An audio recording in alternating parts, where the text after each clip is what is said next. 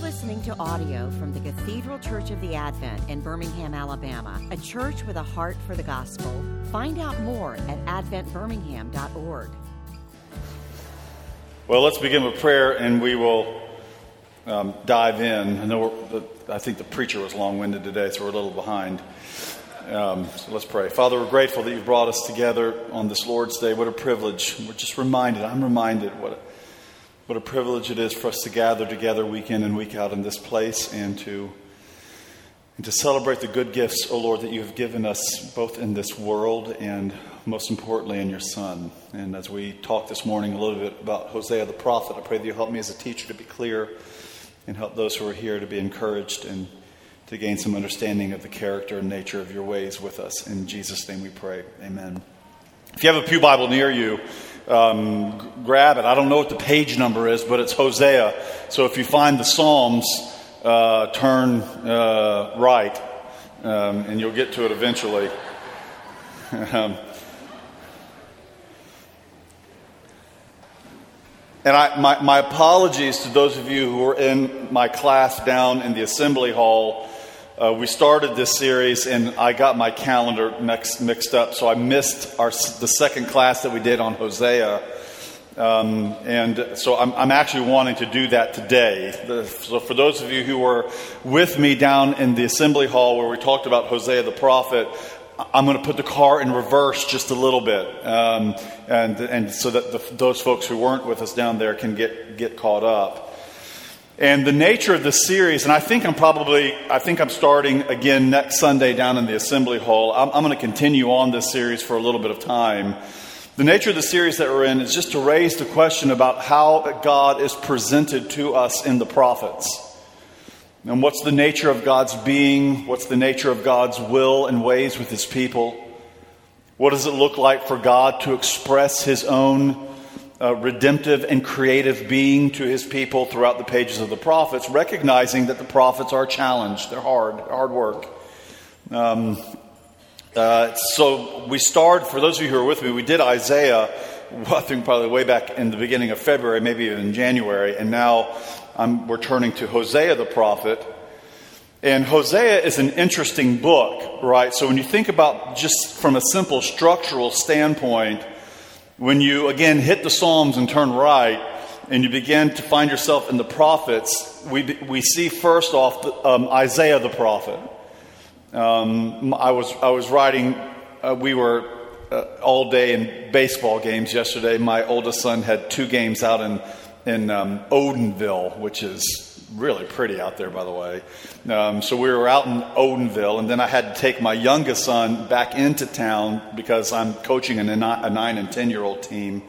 Um, and I'm going to whip those boys into shape. We're going to have a winning season. Uh, I'm, I'm, teasing. We probably won't, actually. Um, but on our way back in, it was very interesting. I had Franklin with me in the front seat, and Franklin said, All right, Dad, I want to play a little game with you. I said, Okay. He said, uh, Tell me if you could choose to hear one of these people from the Bible preach, who would you want to hear? And he said, Paul. Uh, and then he listed, I said, well, I have to go with Paul. And then he said, well, what about the prophets? And I said, I don't know. That would be really, really hard. I said, I'd like to hear Isaiah, but I wouldn't pass up the chance to hear Jeremiah and uh, maybe just go watch Hosea's household at work just to see how that was all working out. Um, so Hosea is a challenging book here when you think about the way in which it's structured um, because it's, it's situated for us right at the beginning of what's called the minor prophets. Um, and I, am not going to make an argument for this, I'm just going to suggest it to you. My own understanding is that Hosea the prophet has a signal position in the minor prophets, much like the book of Romans does for Paul in the New Testament. Now, not all interpreters go this route. Okay, you've got Jen this morning, someone else might give you a different spiel, but my spiel is I really think the book of Romans from the Pauline collection is in the first position canonically in the order because Romans is the lens, I think, by which we're meant to read all of the Pauline corpus. And I think Hosea finds his place here at the beginning of the minor prophets in much of the same way. Um, it's not given to us chronologically because think about the minor prophets Hosea, Joel, that's a weird book, um, and then Amos. And Amos and Hosea are both prophets to the northern kingdom. So think you have King Saul who then uh, is uh, um, uh, uh, uh, King David follows him, and then you have King Solomon. So those three kings, Saul, David, Solomon, are the kings that are over what are called the united monarchy. This was when Israel, the northern kingdom, and the southern kingdom Judah were one monarchical state. But after Solomon falls off the scene, you remember that Jeroboam goes to the north and Rehoboam stays in the south. These two offspring, well, well, Rehoboam is Solomon's son, Jeroboam takes over to the north. And all of a sudden, for the rest of time now, we have a division between the northern kingdom and the southern kingdom. And it's interesting when you look at the minor prophets, if you go Hosea at least the first six Hosea, Joel, Amos, Obadiah, Jonah, Micah, those six. The ways in which the prophets are presented to us is think, think this here Hosea, prophet to the north, Joel, prophet to the south in Judah, Amos, prophet in the north. Um, Obadiah, prophet in the south, Jonah north, and then back and forth. So you have this north, south, north, south with all of these prophecies being collected in such a way that they are presented to us as really having a focus on what happens in the south in Jerusalem and Judah. But with that said, when you think about Hosea and Amos both being prophets to the northern kingdom, Amos is a good bit older than Hosea. They're, they're, they're contemporary on some level, chronologically speaking, but Amos is older. Um, so if you think about this uh, if I can put it in our terms, when Hosea is going to his 10th year reunion from high school, Hosea is going to his 25th year reunion. All right, so he, he, from our standpoint, he's, he's a good bit older. But notice, Amos is not at the beginning. It's not given to us in that sort of strict chronological way. Hosea is given to us at the beginning because it's as if the, the, those who are collecting together the Bible in the shape in which we have it are letting us know this prophet here and the message that he's presenting is laying a kind of foundation for the rest of your journey through Joel all the way to Malachi. And to even try to prove the point further, if you look at the last verse, um, and I should have a, one of your Bibles so I can give you Pew Bible numbers, but if you look at the last verse of Hosea, chapter 14, verse 9, you have this verse here, which is central to the topic of our class together. Whoever is wise, let him understand these things. Whoever is discerning, let him know them. Now, that's very important, that word there, know them. Because if you take a, a, a, my challenge to you to read the book of Hosea this week, if you take that challenge and sort of read Hosea through, you will find the language of know and knowledge riddled throughout the book. In fact, at various places throughout Hosea the prophet, Hosea is going to say, My people, they suffer for lack of knowledge of me. They do not know me. So, so think about this even from a larger biblical theological framework. The, the knowledge of God resides somewhere near the center of what it means for us to be redeemed. Um, if I can use my, the language of my evangelical upbringing, what it means for us to be saved is to know God and to know Him rightly. Think John 17, 3. This is eternal life, that you know God the Father and His Son, Jesus Christ, whom He sent. That is eternal life, to have genuine, saving knowledge, a recognition of who God is and who God is for us and for the world. So here's Hosea the prophet telling us right out of the gate listen, this book and the books that you're about to read are about you discerning and coming to understand and know who God is and the way in which God has revealed Himself. And this is how Hosea ends this verse For the ways of the Lord are right, and the upright will walk in them, but transgressors, are, they're going to stumble over the ways of God again and again and again. So here you have Hosea at the beginning of the book laying out for us, I think, a foundation in giving the people of God a portrayal of the relationship of God and his people. And he does so in one of those ways um, that actually is about as uncomfortable as we can imagine. He used, and this is one of the hard things about being a prophet. I was just in, in, one of my classes at Beeson this week. We're moving to the prophetic literature in this survey course that I teach at Beeson, our sort of foundational course. And, uh, and I said, you know, go and try to find somewhere in the Old Testament where a prophet is called by God to do something, and the prophet's response is, I can't wait. That's so exciting.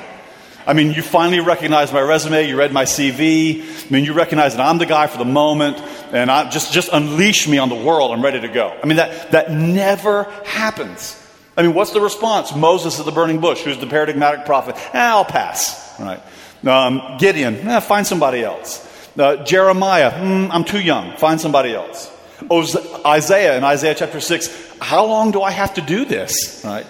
Um, so it's, it's, it's, not, it's, it's a hard burden. And you sense this in the Bible that these prophets are, are normal men who have been seized um, by the call of God outside of the normal circumstances of their lives. And the seizing that takes place is, a, is really the movement of the burden of the Word of God onto their very person. So, so think about that. It's in Hosea especially so. It's not just boy. It's so hard to, to prepare sermons. You know, got to go and study and research things and then craft. No, such. No, no, no. It's not merely that for these prophets. The prophets actually bear on their own bodies the word of God. There is a weight to it. I think about this when Paul, for example, I think it's in 2 Corinthians uh, 10, somewhere in there, where Paul says, "Let me let me give you a list of my troubles." Right. Here's my troubles. I got beaten, been shipwrecked. Uh, I got bit by a snake a few times. This is horrible. And but then, and so you go through this sort of litany of, of, of, of, of troubles that Paul has had, where he's proving, by the way, his apostolicity. He's like, You want me to give you my apostolic resume, my CV? Here it is. I've suffered the wounds of Jesus. That proves that I'm his, I'm his servant. And, and, and so, so, you move through this, da, da, da, and his final one, which is so loaded, he says, Not to mention all the care that I, that, for the churches that I have. I'm, I'm burdened with the churches. I'm thinking about them all the time. And we see that same sort of full bodied, embodied calling in the prophets. They bear on their own bodies and in what God calls them to be and do the heavy burden of the word of the Lord. The word of the Lord comes onto them like a burden, and they bear that burden for the people of God. Think about that. The, the word of God is that which both saves and also that which judges. And the prophets bear the saving and the judging burden of the word of the Lord on their own bodies. And Hosea is exhibit A. So here the Lord comes to Hosea and he says, Hosea, um, verse 2, when the Lord spoke to him, he says, Go, take to yourself. And I've got the ESV this morning. I think our Pew Bibles are ESV as well. They keep this great King James Version word. Um, it's not a word that you use around, around the Thanksgiving table. It's that word whoredom. Did you use that word this week at all? Whoredom. I, I kind of hope you didn't use that word this week. That's right. Um, take to yourself a wife of whoredom, and then have children of whoredom. For the land commits great whoredom by, and here's a key word, forsaking the Lord. Um, this is, uh, well, a little too pedestrian, but let, let, I'll put it this way. If, if the prophets uh, sold t shirts outside of the temple, I don't think they did, but if they had their little t shirt cart, I think there would be a front and a back. And the front word would probably be the Hebrew word shuv, which means return to the Lord. And on the back of their shirt would be the Hebrew word, um, uh, uh, I think it's zanah, which is here to forsake do not forsake the Lord. If you read through the book of Jeremiah, you will find that word forsake over and over again. That is the reason why God is pouring out his judgment on his people because they have forsaken me. Jeremiah says this regularly. When they ask you, Jeremiah, why, are the, why is Nebuchadnezzar and the Babylonians coming to us? Why is this happening? You answer them and tell them, because they have forsaken me. So here you have this which in effect is the breaking of the first commandment you shall have no other gods before you but me. They have forsaken me. And now God calls Hosea to do what? To go and to embody in his own person, symbolically, metaphorically, what's happened in the relationship between him and his people. And he's called to marry a wife of, of whoredom. This is, again, one of those Hebrew words that's a little bit slippery and difficult for interpreters to navigate. And a sort of, sort of basic semantic level, the word means something like adultery, um, infidelity, uh, fornication. It doesn't necessarily mean um, uh, vocational prostitution. It doesn't necessarily mean that. Uh, but what it does mean is at some point in time, Hosea knows and has the knowledge that the wife he is called to take will in time become unfaithful to him, and her unfaithfulness is meant to be symbolic for the whole of the people. And again, this is sort of, I, I felt this in the Genesis text, I feel it here in Hosea. We're really never given any insight into Hosea's psychological state. The, the Bible just doesn't do, we, we live in a kind of post Freudian world where we tend to think in heavily sexualized terms, we think in heavily psychological terms. Um, but the Bible is often, I, it will give us psychological. Think about Jeremiah, the weeping prophet. But Hosea, we never get him, you know, a sort of insight into what life must have been like for Hosea. Now, it doesn't take hard work. We know it must have been awful. Uh, the, the public shame that comes along with this kind of calling. But the Bible's not interested in going down that particular road, I think, for a reason. Because Hosea chapters 1, 2, and 3 want to keep, keep crystal clear before you the purpose of why God is doing this with Hosea. It's his symbolic action. This is what he's doing. And in what he's doing, he's called to model for the people of God what God sees in his relationship with them. Don't miss the symbolism of this. This isn't about ultimately Hosea and Gomer. This is about the Lord, and this is about Israel and his people. And so, what happens? Well, as you move through this, you begin to see what happens. Um, God is, begins to pour out his judgment in the naming of these children. They have children. The first child is called Jezreel. Um, think the Valley of Jezreel, for those of you who are going to Israel this summer. Um, Jezreel uh, was the location of a great coup that took place in the, in the uh, 8th century, or actually in the 9th century. And it was a place that God identified as a location of their rebellion. So here, um, Hosea has to name the first child uh, uh, Jezreel. And then we get into some, some hard stuff here. The Lord said to him, Call the name of the second child, this is now a daughter, um, Lo Ruhamah. So that was the name of the second child, which means no mercy. Again, these are, these are no you know, top list of children's names for the year 2020. My Jezreel, uh, Lo Ruhamah. And then you have another name here in verse 8, which says, When she had weaned, um, no mercy. Loruhamah. She then conceived and bore a son. And the Lord said, Call his name Lo Ami, which is translated in the ESV here, not my people. For you are not my people, and I am not your God. So this is, a, this is hard hitting here in Hosea chapter 1. And the hard hitting character of Hosea chapter 1 is what? That God in his identity, and the way in which he has revealed himself to his people, it must be taken into account that God, in His holiness and His otherness, is severe and is uh, does have the capability and, and the necessity within his being to judge his people for their sin. That's the hard swallow that we have to take when reading a book like Hosea. Now, I will say this we also have to take into account the enormous patience that God shows to his people, especially the northern kingdom, and the, and the amount of, if I can use our terminology, the amount of leash that he gives them um, to return. I mean, think about this. Think about this as an indication of God's love for his people in the northern kingdom. He sends Hosea, he sends Amos, he sends Elijah and Elisha.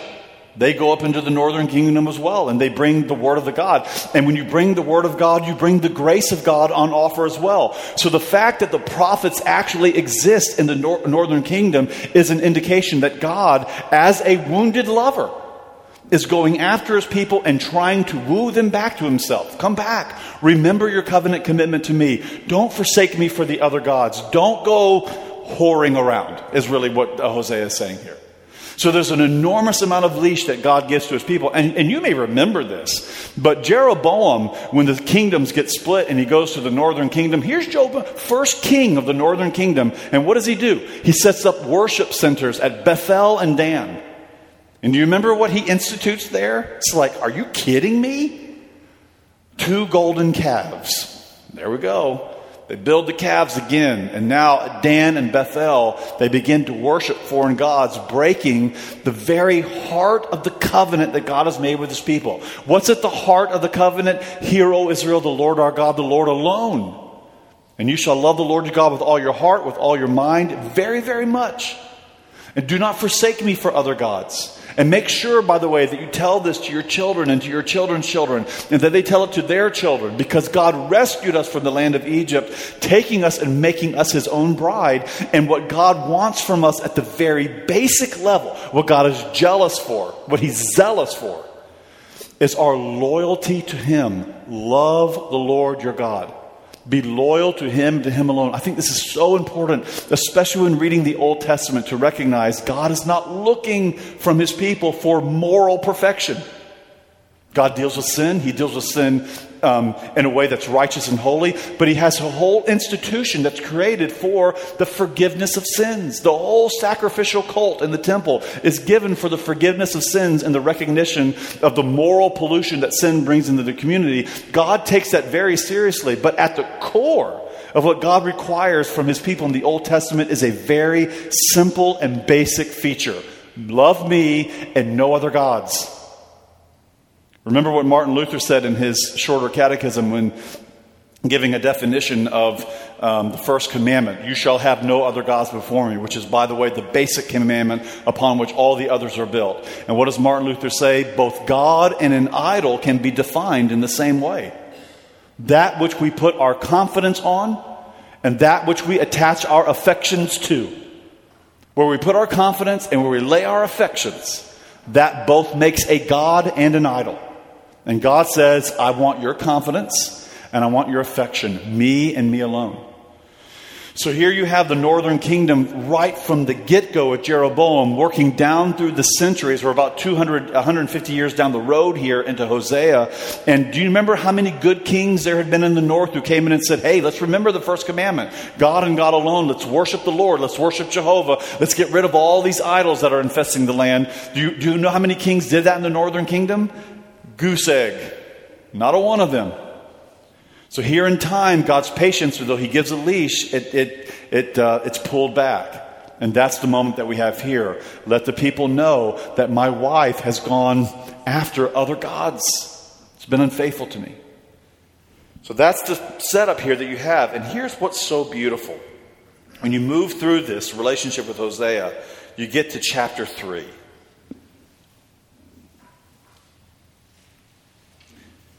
And here's what I think is so profoundly moving about the prophets the prophets tell us that when it comes to our moral rebellion against God, when we have forsaken God, right? And by the way, there aren't really sacrifices in the Old Testament for that kind of thing. Out and out rebellion against God and, and pursuing other gods. What we see so beautifully demonstrated in the prophets is this is what God does in the face of the rebellion of his people. He pours out his judgment. Yes, he does. And then, and this is the language of Isaiah the prophet, he rolls up his sleeves. That's, that's the image that Isaiah uses. God rolls up his sleeves and he bears his own holy arm. And this is what the prophet says and he works salvation for them.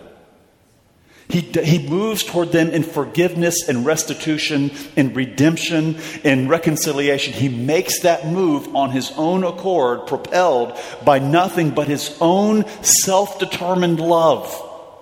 Why am I going to move toward you again? My adulterous wife who seems to just pursue all kinds of other gods? Why? Because I can't help myself. Because I've committed myself to you in love.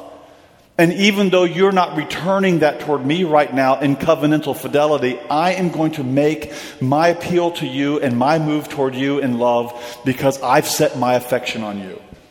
And that's what happens here in Hosea chapter 3.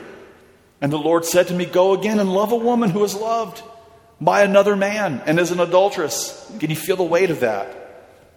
Even as the Lord loves the children of Israel. That's how Hosea chapter 3 ends. It's some sort of fissure in the relationship between Hosea and Gomer. She's now living in infidelity with another man. And God says, You go tell her that you love her and that you're going to redeem her back. And that you're going to buy her back off the auction block of her own slavery and enslavement and bring her back to yourself, Hosea. And when you do that, Hosea, you're going to demonstrate to my people the kind of love that I have for them. I'm willing to even go to the auction block of their own enslavement and buy them back again, even though they've been an adulterous wife. We see this, by the way, uh, throughout the prophets. Ezekiel 16 is another one of those texts that I think even in the Jewish tradition, you had to be over 30 years old before you were allowed to read Ezekiel 16. It's that loaded. Um, similar to Song of Solomon. Song of Solomon was like, when you turn 30, I think you can handle it. All right, we'll toss this over to you. Um, and what's in Ezekiel 16? You have this incredibly beautiful portrayal of um, the Israelites where the prophet says, Your father was a Hittite and your mother was a Canaanite and they abandoned you in an act of infanticide and left you out in the middle of the desert to be consumed by the elements. That's what they did with babies that they didn't want in the ancient world. They left them in the wilderness and let the wild animals or the elements take care of the, of the quote unquote problem. It's horrific. And God says, and there you were left. And it's, I mean, again, very provocative the way in which Ezekiel describes this. You were left kicking and screaming in your own afterbirth. And I walked by you, says the Lord and I said to you, Live. I walked by you again and I said to you, Live. And here you see this beautiful portrayal of, in Ezekiel 16 where God takes this baby that had been abandoned, this baby girl that had been abandoned in the desert, and now she grows up into a young woman. And God says, And I poured out my affection on you. Now, I didn't just love you, but I married you and doted on you and made you the, the queen of the ancient world in the moment. Think, think the pinnacle of the Solomonic era, where even the queen of Sheba wanted to come up to see what all the fuss was about in Jerusalem.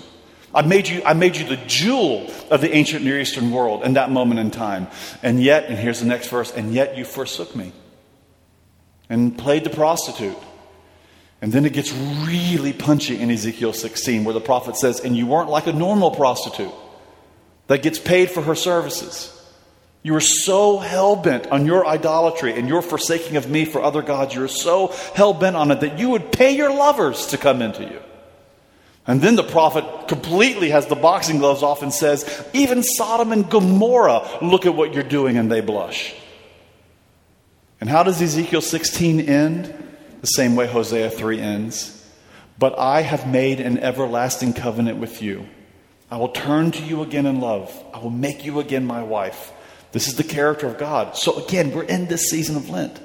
The character of God that's portrayed here in the book of Hosea is that of a God who must be true to the holiness and the otherness of his own identity. He must be true to his justice and his righteousness. God cannot forsake himself. And yet, at the same time, God is hell bent in his own person to love us to the end. I love those lines, by the way, in, in, John's gospel, where John says, And Jesus, having loved his own, loved them to the end. And that's what we see, I think, again, in this season of Lent as we're moving toward Good Friday, is Hosea come to life in the person and work of Jesus. This is God demonstrating for us that He is holy and righteous and just in His otherness, in the beauty and the terrifying otherness of His holiness. He is that. And yet, He also is one that is driven by His own self commitment to love His people and draw them back to Himself in acts of kindness and mercy and forgiveness. That's who God is. And how does He demonstrate that fully and completely? No other place than the cross. Because it's at that place where we see what? The mercy of God and the severity of God and the fullness of its display. And when you go back to the minor prophets and you go back to Jeremiah and Ezekiel and Isaiah, all of these prophets are kind of in effect saying, we, we, we told you so.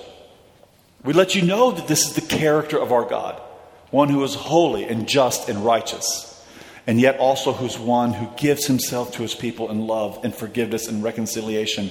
Even when they are unable to move toward him, he makes the move toward them. So that's the portrayal that we have here, I think, in Hosea of Israel's God as, as a scorned lover, and yet one who redeems and buys back his people, ultimately and finally in his son. Let's pray. So, Father, bless us as we go from this place. Thank you um, for the portrayal that you give us um, in Scripture of your own identity, powerful as it is. Lord, we're grateful that you've bought us off the block. and brought us into your own life. And all you ask from us, Lord, is the eyes of faith to look toward you and to be able to say, by your grace, that what you have done in Jesus is true and that it's true for us. Help us to hold on to these promises, O Lord, knowing that you are a God like Hosea who pursues the ones that you love all the way to the end. Having loved your own, you love them to the very end. And we ask these things in Jesus' name. Amen. You've been listening to audio from the Cathedral Church of the Advent. If you live in Birmingham or find yourself visiting, we hope you'll join us for one of our Sunday services. Find out more at adventbirmingham.org.